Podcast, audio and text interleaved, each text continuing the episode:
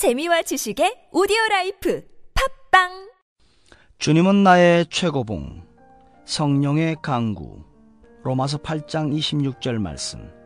우리는 마땅히 기도할 바를 알지 못하나 오직 성령이 말할 수 없는 탄식으로 우리를 위해 친히 간구하시느니라. 우리는 성령에 의해 기도의 힘을 얻는 것을 깨닫습니다. 우리는 성령 안에서 기도하는 것이 무엇인지 압니다. 그러나 종종 우리는 성령께서는 우리가 말할 수 없는 기도로 우리 안에서 기도하신다는 사실을 종종 잊어버립니다.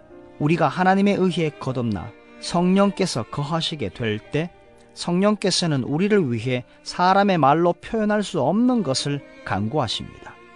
당신 안에 계신 성령께서는 하나님의 뜻대로 성도들을 위해 중보기도 하십니다. 하나님은 당신이 의식하며 드리는 기도를 알기 위해서가 아니라 성령의 기도를 찾기 위해서 당신의 마음을 살피십니다. 성령은 중보 기도를 드릴 수 있는 성전으로서 성도의 몸을 필요로 합니다. 고린도 전서 6장 19절에 너희 몸은 성령의 전이라. 예수 그리스도께서 성전을 깨끗하게 하실 때 성전 안에서 장사하기 위한 여러 기구들을 허락하지 않으셨습니다. 성령께서도 당신이 당신의 몸을 자신의 편의를 위해 사용하는 것을 허락하지 않으실 것입니다. 예수께서는 성전에서 사고 파는 자들을 가차없이 쫓아내며 말씀하셨습니다.